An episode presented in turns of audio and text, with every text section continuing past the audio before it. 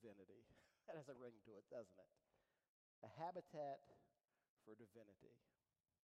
You know, I've been uh, probably about the last five years, I've been recognizing the fact that I'm getting older. I will admit to you that in the last year, it's really gotten to me what I used to be able to do and what I can't do now.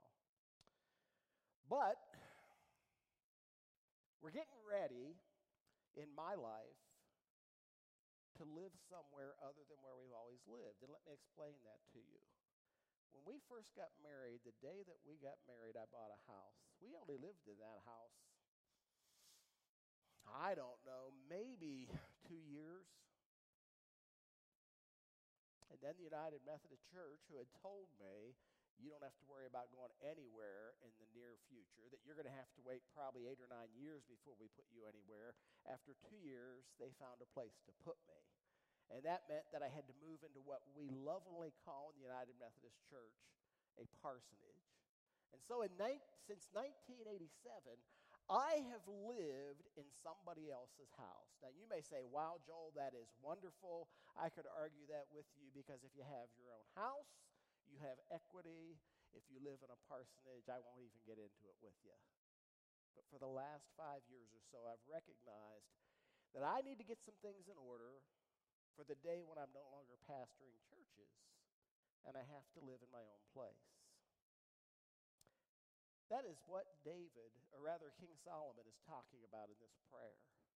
But it's not a place for himself, it's a place for God. You'll notice if you listen to the prayer that he said every time he prayed, he said that God dwelt in heaven. But there was this house that he had built for God. And he asked the question can God really live on earth? Because in his prayer, he kept saying, Hear from heaven your dwelling place. How many of you are familiar with the old hymn, Near to the Heart of God? How many of you know that hymn? You don't know that hymn. It, it is in the United Methodist hymnal. Um, I almost try I did try to get it so we could sing it today, but I couldn't get copyright permissions to do it, so I'm just going to have to read it to you. Um, it goes like this listen to it. There is a place of quiet rest near to the heart of God, a place where sin cannot molest, near to the heart of God. There is a place of comfort sweet, near to the heart of God, a place where we are Savior meet, near to the heart of God. There's a place of full release, near to the heart of God, a place where all is joy and peace, near to the heart of God. That Hymn, with its wonderful words, was born out of one of the most tragic circumstances the writer had ever experienced. This guy was called Cleland McAfee. He lived from 1866 to 1944. But he had lost two baby nieces to diphtheria in 1903. He was a preacher, he was a choir director, he went on to become a, a, a scholar at a seminary. He did all that, but his nieces had died in 1903. And he knew that he had to address in his little town in Michigan uh, the death of those two little girls. And so on, a, uh, on an evening of the week that they died, he sat down with a pen in hand and he wrote that song. On Saturday night, his choir got together, the church's choir got together. They learned the song and they went out to the home of Mr. McAfee's brother, the father of these two little girls, and they sang that song. There is a place of quiet rest near to the heart of God, a place where sin cannot molest, near to the heart of God. I don't know if that brought any comfort to his brother or not, but it speaks a little bit about what I want to talk to you about today. You've heard the expression, home is where the heart is wherever your heart is. That's where your checkbook, your time, your effort, your energy, and everything will be poured into. But there's a place of quiet rest near to the heart of God. This week, when I leave you today, I go home to pack up the rolling house so we can go take our grandson on an annual trip that we make with him. It will only be a couple days this year because we've got a bigger deal happening in that my son Jacob and his wife Bailey are coming home. And it's a wedding that he's coming home for, and he's only going to be home for three and a half days. So he's got to go to the wedding rehearsal, the wedding, as well as the party. and some in my family who will go unmentioned at this point have tried to treat this as if the president is coming to town and have mapped out his time like you would never forget. And he's on the phone with me saying, Dad, I'm only going to see you for three to four hours. I've got everything I got to do, and it's not even in Canton, it's somewhere else. I'm only going to see you one night for three to four hours. And so I've tried to speak that into the rest of the gang, but everybody's excited because Jake's coming home, Jake's coming home, Jake's coming home. And of course, the question comes down to well, where does he go? Does he go to our house? Does he go to this one's house? I have four kids, or this one's house, or this one's house? Or should we go hither, or should we go on? I finally said to everybody listen, home is not a physical address, and it never has been for you. We have lived in parsonages our whole life. That was a house, that was a location, and your homes are nothing more than locations. Home is where we are. And wherever all of us can be together at one time, that is what home is. Solomon built this house for God. He built God a home because it was in his father David's heart to do so. You have come to know it as Solomon's temple. Now, part of what I read to you today, or part of what happened before this, rather, is that King David rose up one day and he spoke these words. I want you to hear them. Hear me. I had it in my heart to build a house for the re- of rest for the ark of the covenant of the Lord and for the footstool of God, and I made preparations for that building. But God said to me, You may not build that house. And so I intend to build a house for the name of the Lord my God, as the Lord told me to when he said, Your son, who I will set on your throne in your place, will build that house for me. You know, the, the, the temple was a place of God's glory. But David couldn't do it because he was a man of war. David passed on the architectural design to his son, but David built up all the treasure to do it. He accumulated wood and everything that it would take to build this house, all the building materials, and all the money that he could find to pull this off. Some have estimated that that temple, which wasn't really all that big, but it was overlaid in gold, if it was to be built today, it would cost, get this, $3 billion. That sounds like a lot to you, but just remember gas was up over $4 last summer, so it makes sense. And here, Solomon has built that house. Solomon has built that place. And here he has blessed the people. And now he's praying to God. I want to tear this temple apart for a minute. And we'll do that by dismantling what we read. The temple the heart of David. The heart of David, that, that heart that had in it the desire to build a house for the name of the Lord. That's what we're talking about today.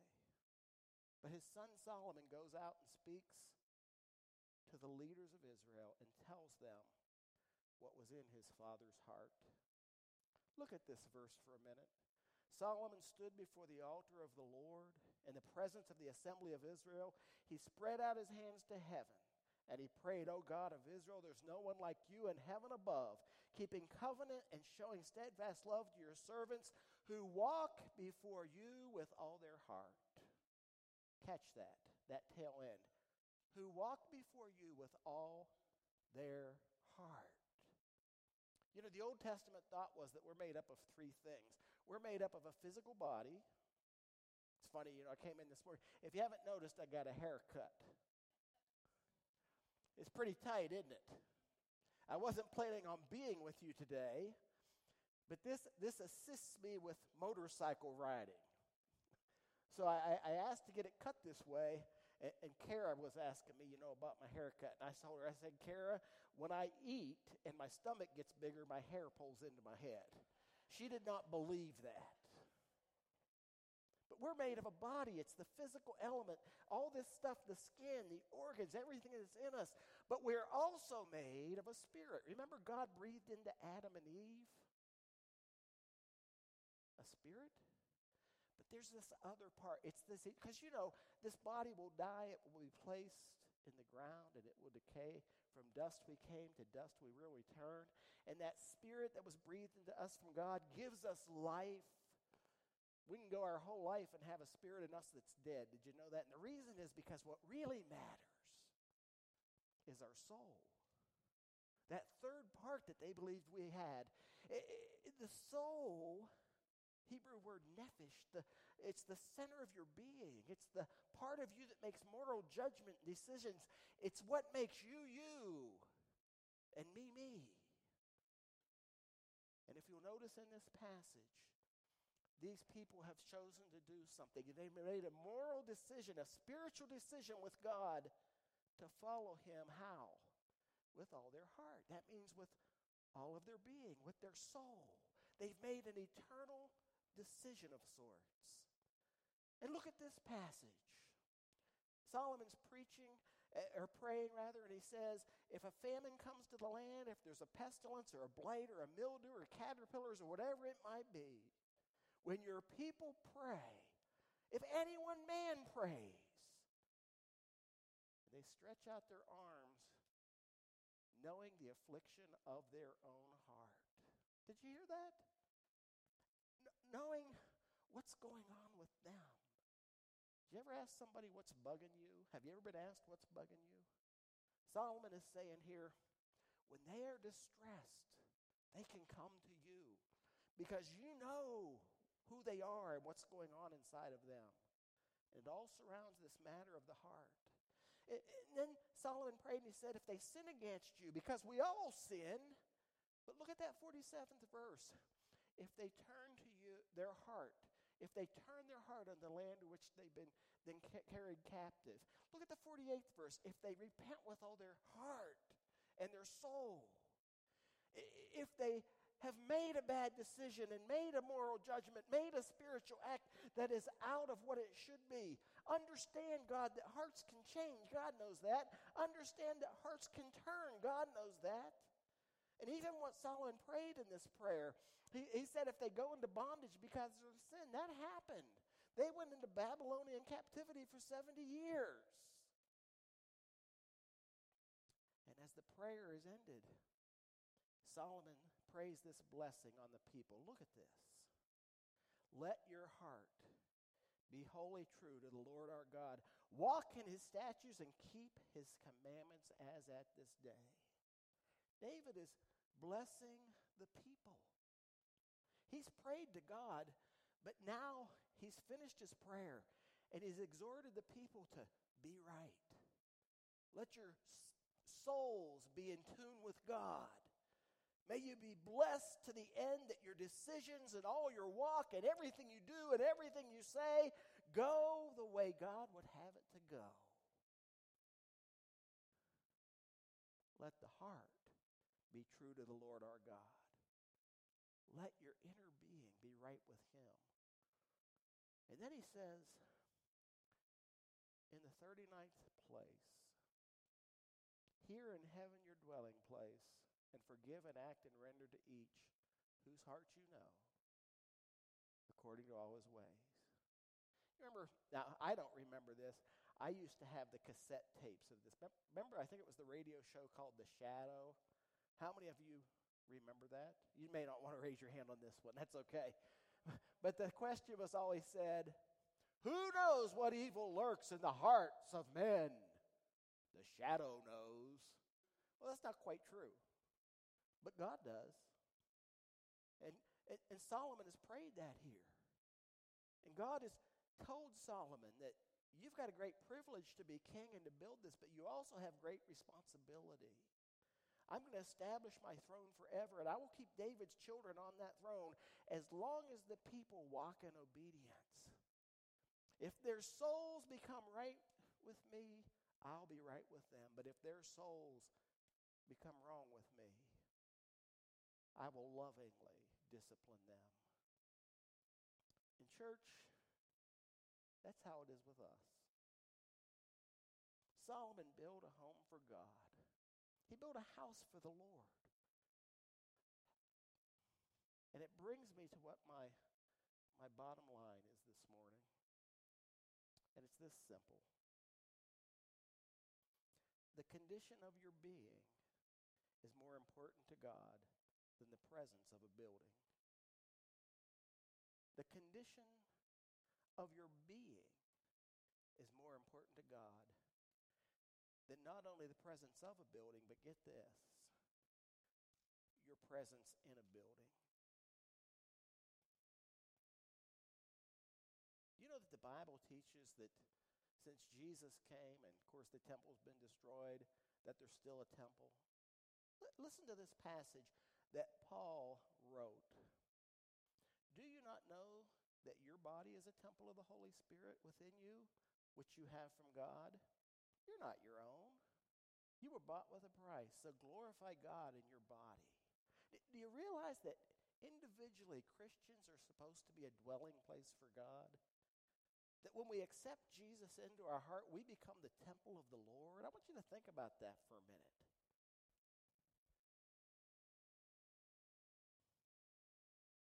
What's living in you? What have you opened your door to on your house? Listen if you would to Ephesians 2:21. Paul wrote this.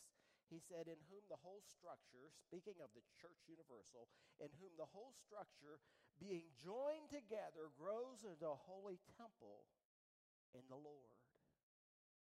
Now, if we could take an arm and connect it from this building to another group of believers across town or up north or around the world, that's what Paul's addressing here.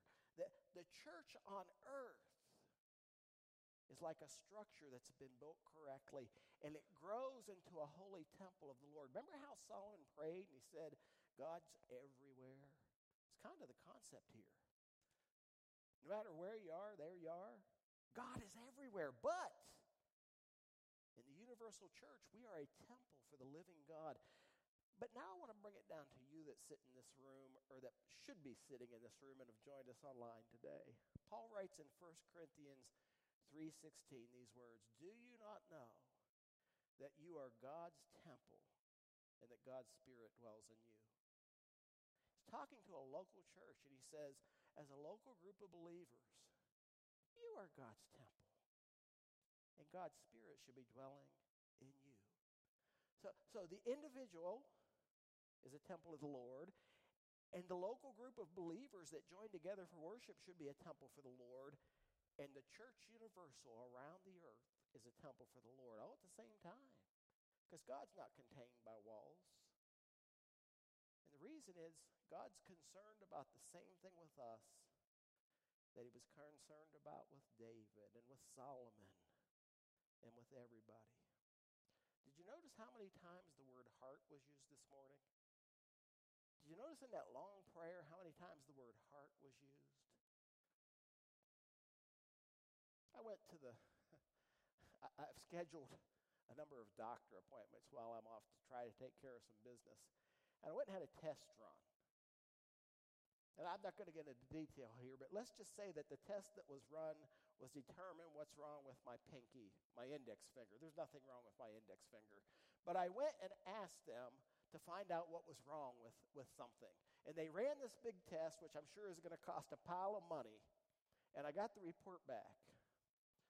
And the report goes like this in layman's terms Your ankle looks shaky. That left knee's got some big problems. You know, your right shoulder is going to cause you difficulty very soon. And you know that thing in your neck, it really hurts? Well, yeah, it's there. You got a little something there, it needs to be shaved off. And by the way, did you ever know you cracked your skull at some point in life? And oh, yeah, we can't find your gallbladder. Well, yeah, because I had it taken out 20 years ago. And it just goes on and on like that. But then at the end, you know what it says?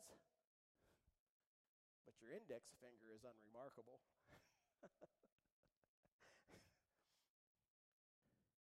God's concerned about the details. God's not concerned about wherever you are, there you are. God's concerned about who you are, and there you go. God's more concerned with who you are than where you are. That family of mine, you know, we got to meet at this one's house. We got to meet at this one's house. We got to invite all the aunts and the uncles. We got to do all this. No, no, no, no, no, no. God's not concerned with where we'll be, and Jake isn't either. But he is concerned with who you are. What's always made at home is not the, pla- the address on the street box, the mailbox. What is always made at home is who was there and who they were. Church, God's more concerned with who you are than where you currently exist. And that is the reason that in God's fine plan, He realized that we could never, because we're sinners, be at home anywhere. You know, the people in Midvale for me were wonderful, but they weren't home. People in Bolivar, if you ask my kids tomorrow, where's home for you? They would say Bolivar. It was so wonderful for them there. But that's not home. That place down there in Dennison, heaven forbid, that certainly was not home. Alliance, Ohio, it wasn't home. And even where I reside today, even though the trustees chose to fix the air conditioner this week, it's not home. And home is not where the heart is. Home is where Jesus is. Home is where other Christians are, and home is where God resides. Amen.